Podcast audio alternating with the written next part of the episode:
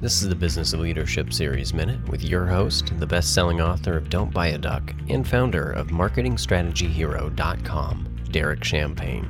I'm excited. You know, I get excited when we have a guest in the studio. We have Dev Ganesan in here today. Welcome to our program. Thank you. You've uh, you've traveled extens- extensively globally. Any highlights from your travels uh, that you've learned along the way? Because I know you've done a lot of traveling and you've worked all over the world. Anything oh yeah, that stands out to you? Oh yeah, it, it's it's up you know traveling uh, to different uh, countries and, and always I loved uh, selling our products internationally.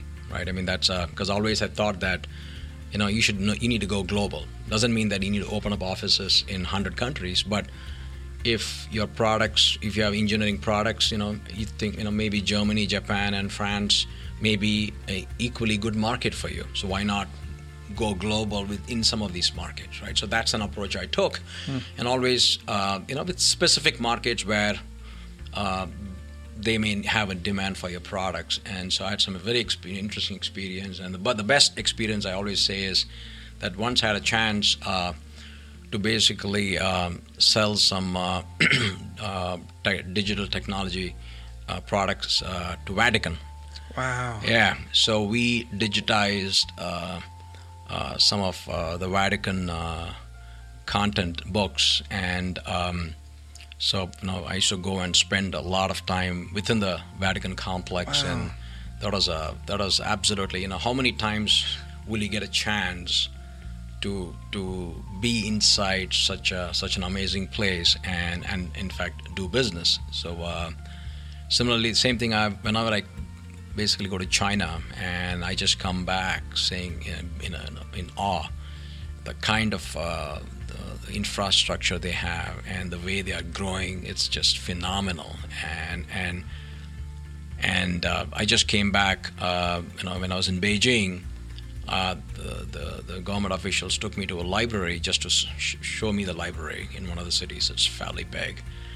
And there was a big sign there, and basically the sign read as basically it told the students saying, hey, as you're turning a page, just remember that there's somebody else in the world who's going to turn the page faster.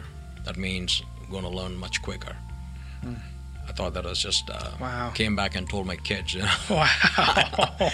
so those are some great. interesting uh, experiences uh, uh, around the world, and I always encourage all of the, uh, the, entrepreneurs in the U.S. saying, you know, as we are coming up with our business strategy.